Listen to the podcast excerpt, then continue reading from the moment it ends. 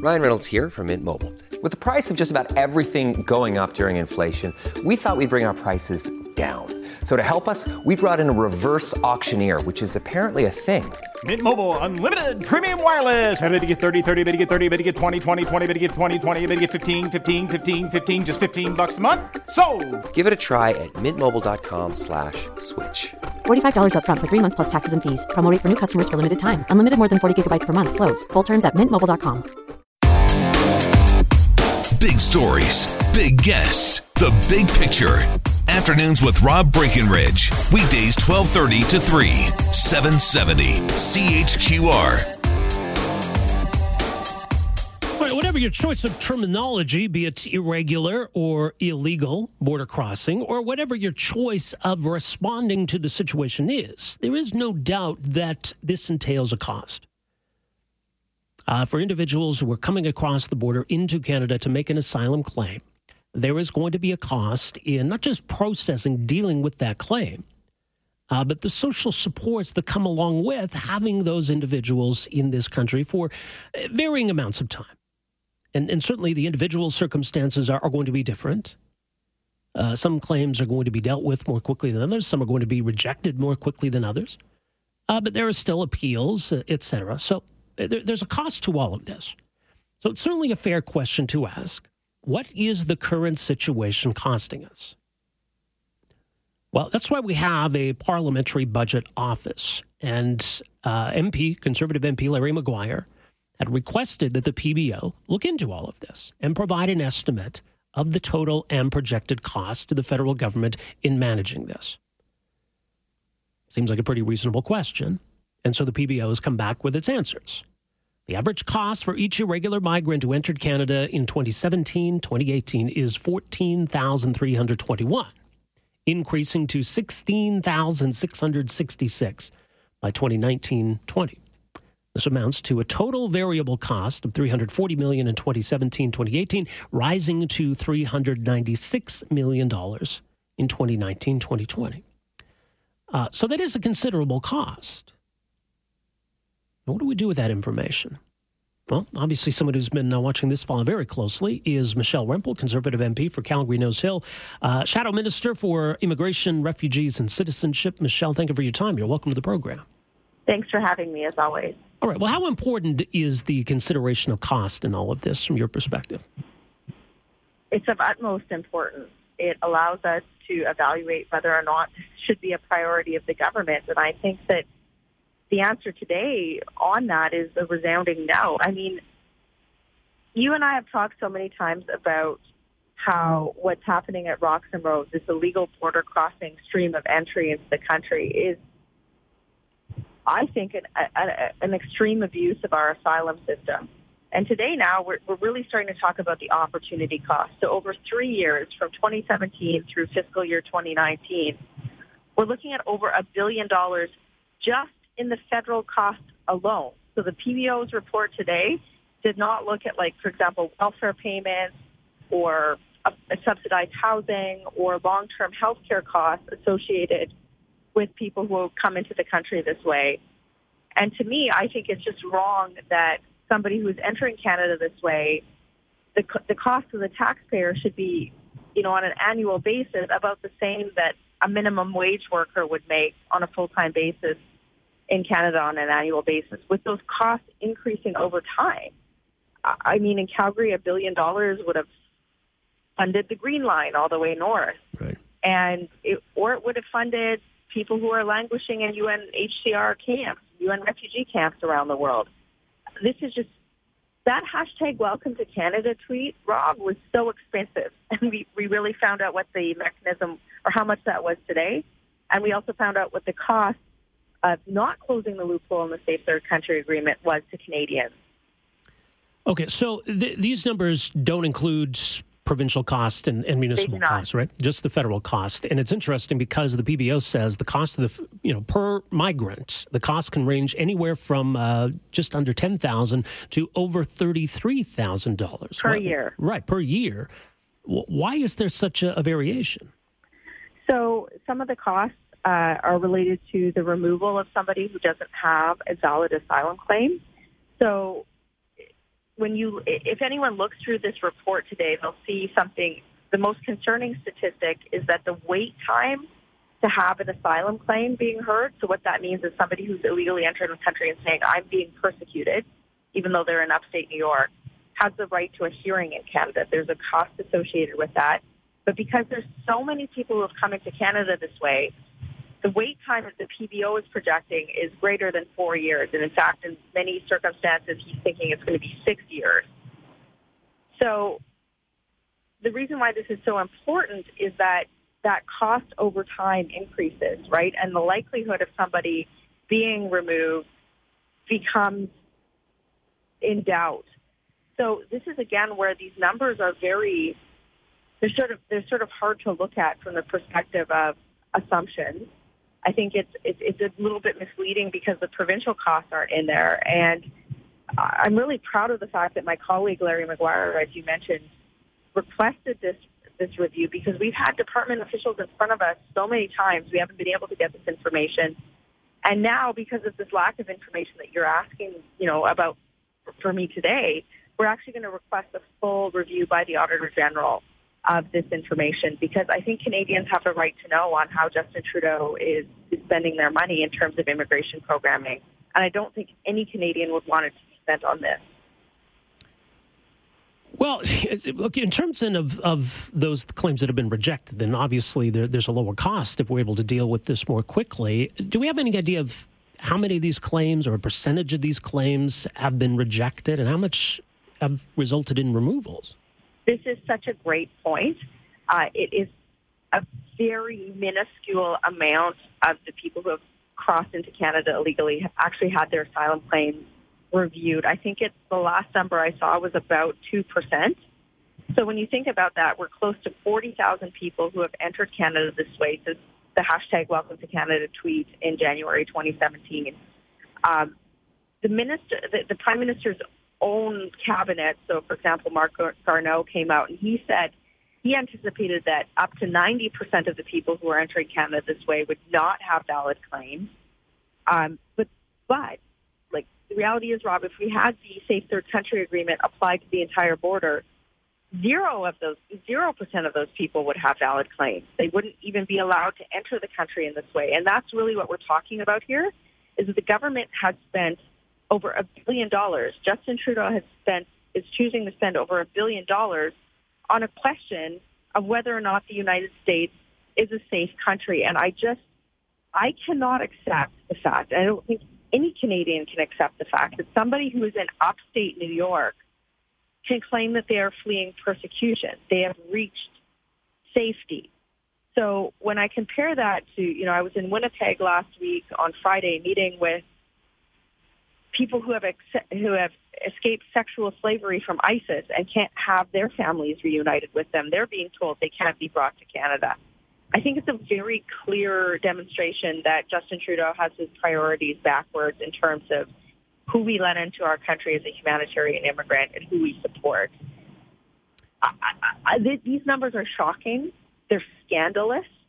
And the fact that that tweet cost over a three-year period $1.1 billion. And I just, I can't accept that. This is why we're calling on the government once again for the millionth time to close the loophole in the Safe Third Country Agreement. Well, look, I, I certainly acknowledge how problematic that tweet was and contributing to the problem. I wouldn't suggest that it's responsible for 100% of the problem. Sure. I mean, like part of the problem that we're seeing here, I think that started the tide. I mean, that's been reported in the media. But now, as the PBO is reporting today, there's a whole ripple effect, right, in terms of pull factors. So we had hashtag Welcome to Canada then that flood of people re- resulted in backlogs within the hearing process. And because somebody can stay in Canada for years at a time and then have endless appeals with no sort of concerted removal process on the back end, that's a pull factor. People come know that they can come to Canada and have immediate entry into the country and immediate access to our social welfare program. The additional pull is anybody who is illegally entering the country today, their family and that's broadly defined, aunts, cousins, caregivers, whatever, can enter the country legally from the United States the next day and have the same status. So it's kind of like the tweet that launched a thousand negative ripple effects. And I do think it was at the core of it because this is a matter of political will. The prime minister has not said, look, we want integrity of our borders. We want our asylum system to be focused on the world's most vulnerable. He's just basically said, look, come hither through Roxham Road. And I think that that's wrong. So if somebody is facing removal from the U.S., you mentioned somebody in New York State as an example. Uh, anybody in New York State we wouldn't view as, as someone in need of asylum. But if that individual is facing removal from the U.S., uh, to a potentially dangerous situation as Canada might see it. Does that change the equation at all? For me, it doesn't. Uh, the United States is one of the freest democracies in the world, regardless of who's in power in the administration. The asylum system or the process by which the United States is determining whether or not someone has a valid asylum claim is arm's length from the political process. And I just had our own departmental officials who operate under the auspices of Justin Trudeau in front of a parliamentary committee two days ago. And they, in fact, stated, no, the United States is a safe third country based on some very quantitative metrics that they use to determine that. I mean, the United States has a free press. The United States has a free democracy on how they vote for people. There's, there's, they have they, they have agreements to uphold the Geneva Convention on Refugees. There are so many things that point to the fact that the United States has a congruent asylum hearing system with Canada that if there's somebody, in fact, eh, many of the people who initially claimed asylum in Canada through Roxham Road were of Haitian origin. And it was Justin Trudeau that in 2016 revoked something called the temporary protected status from the Haitian community that were had pending asylum claims in Canada. Donald Trump followed with that six months later. So we have so many similarities that I think that it is very difficult for someone to argue that the United States is somewhere that like somebody can't get a fair hearing. And to me, if the United States has rejected an asylum claim, that's something that Canada should pay attention to. And I think it's very difficult for us to say that if they've had a claim rejected in the U.S., Canada would be any different. There's also the principle that exists in both the United States and in Canada that, that anybody who's on American soil or on Canadian soil can make an asylum claim. Uh, so when you talk about closing the loophole, as it were, um, we're, we're still left with that, that basic principle, aren't we? That's right. So somebody who is in the United States right now, under the auspices of the Safer Country Agreement, they can't cross through an official point of entry and make an asylum claim in Canada that's in alignment with Section 19 of the Geneva Convention on Refugees, which prevents asylum claim shopping. The problem is that the people who wrote the Safe Third Country Agreement about 15 years ago didn't put any language in on what happens if somebody crossed at an unofficial point of entry or crossed in illegally. And that's what I mean when I'm talking about the loophole. And this is why for 18 months, like bashing my head against the brick wall, the leader of our party, Andrew Scheer, has done so many press conferences on this saying, look, we need to stop this. If we believe that the United States is a safe third country and we have an agreement with them at official points of entry, why are we setting up an entire bureaucracy to incent people to cross the border and abuse our asylum system? Uh, like it's, at this point in time, honestly, Rob, like I'll just be honest, like I, I don't see the government changing course on this. They're committed to this new stream of entry uh, like we put motions forward in the House to get them to reverse course. This is going to be an election issue. It's going to be a big election issue. Well, I don't doubt that it will. Um, you know, the, the issue, though, it seems obviously in changing the Safe Third Country Agreement is convincing the Americans to do, do something, agree to something that is clearly to Canada's advantage. And, and I mean, but, you know, but the other point is that, that someone at, a, at an official border crossing is able to turn away an asylum seeker. We have people there. Uh, it, it, seems like on paper you could change that, but if we don't have people manning the border in those remote areas, then it's all a moot point, isn't it? Well, it's very interesting, though, because if you watch what's happening at the U.S.-Mexican border over the last couple of weeks, a very serious situation. There's a big migrant crisis uh, caravan uh, at the Tijuana border. The Americans, and this was largely unreported in the Canadian media, they, they issued a statement saying that they they were suspending the right of anybody who had illegally crossed the border into Mexico from making an asylum claim in the United States. They had to do it from an official point of entry. And Uh, they did this. I think it was for a 90. They announced a 90 day period until they had an agreement with Mexico.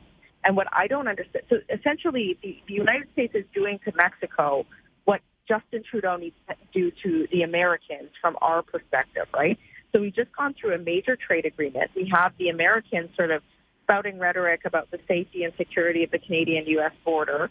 We have Justin Trudeau dealing with uh, questions about firearms being imported into Canada from the U.S. There's all of these questions that are con- converging on questions of security with our border.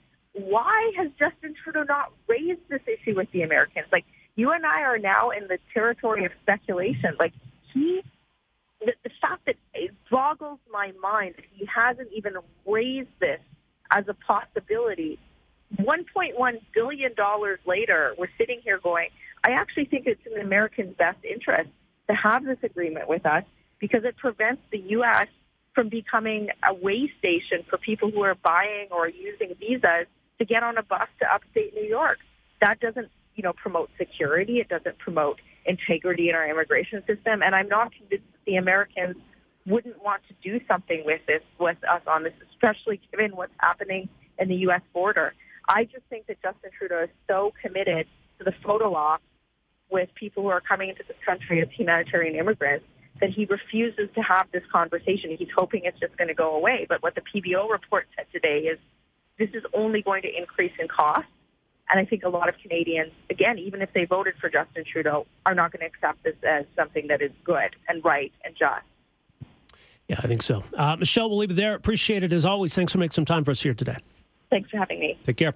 Uh, that is Michelle Rempel, Conservative MP, Calgary Nose Hill, uh, Shadow Minister, opposition critic, whichever term you prefer, on immigration, refugees, and citizenship. So we've got a better idea of the costs, and the costs are considerable. Is the Prime Minister acting as though this is a problem? Certainly not acting as though it's a crisis. I think there's something to what Michelle said right there in you know how this is being framed or how this is being politicized.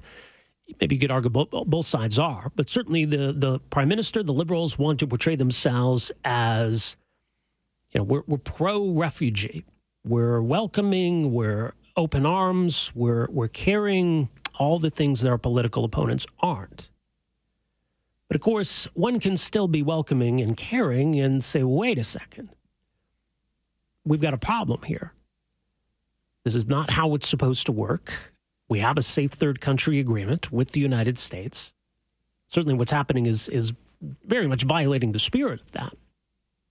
Uh, and Canada is and has been and can continue to be an open and welcoming country while still enforcing that agreement. And the point being that somebody who is in the United States makes a refugee claim there. Someone who's in Canada makes a refugee claim here. But yes, look, it's a very favorable deal to Canada. Because if you're not going through the United States, it's a lot more difficult to get to Canada. Pretty much you need to get on a plane. Getting to the United States, obviously, is, is different. So, yeah, some people may be uh, coming across the United States to try to get to Canada, or they may be trying their luck first in the U.S. and then Canada as plan B. But either way, it's certainly to Canada's advantage if we leave that to the Americans. Let it be their problem. Really think the Americans are going to go out of our way to do Canada a favor and say, okay, we'll deal with all of these people. Certainly the U.S. do not mind in the least if someone who has made a claim is considering making a claim in the U.S. does so in Canada instead. One less uh, issue for them to worry about. Afternoons with Rob Breckenridge, starting at 1230 on News Talk 770 Calgary.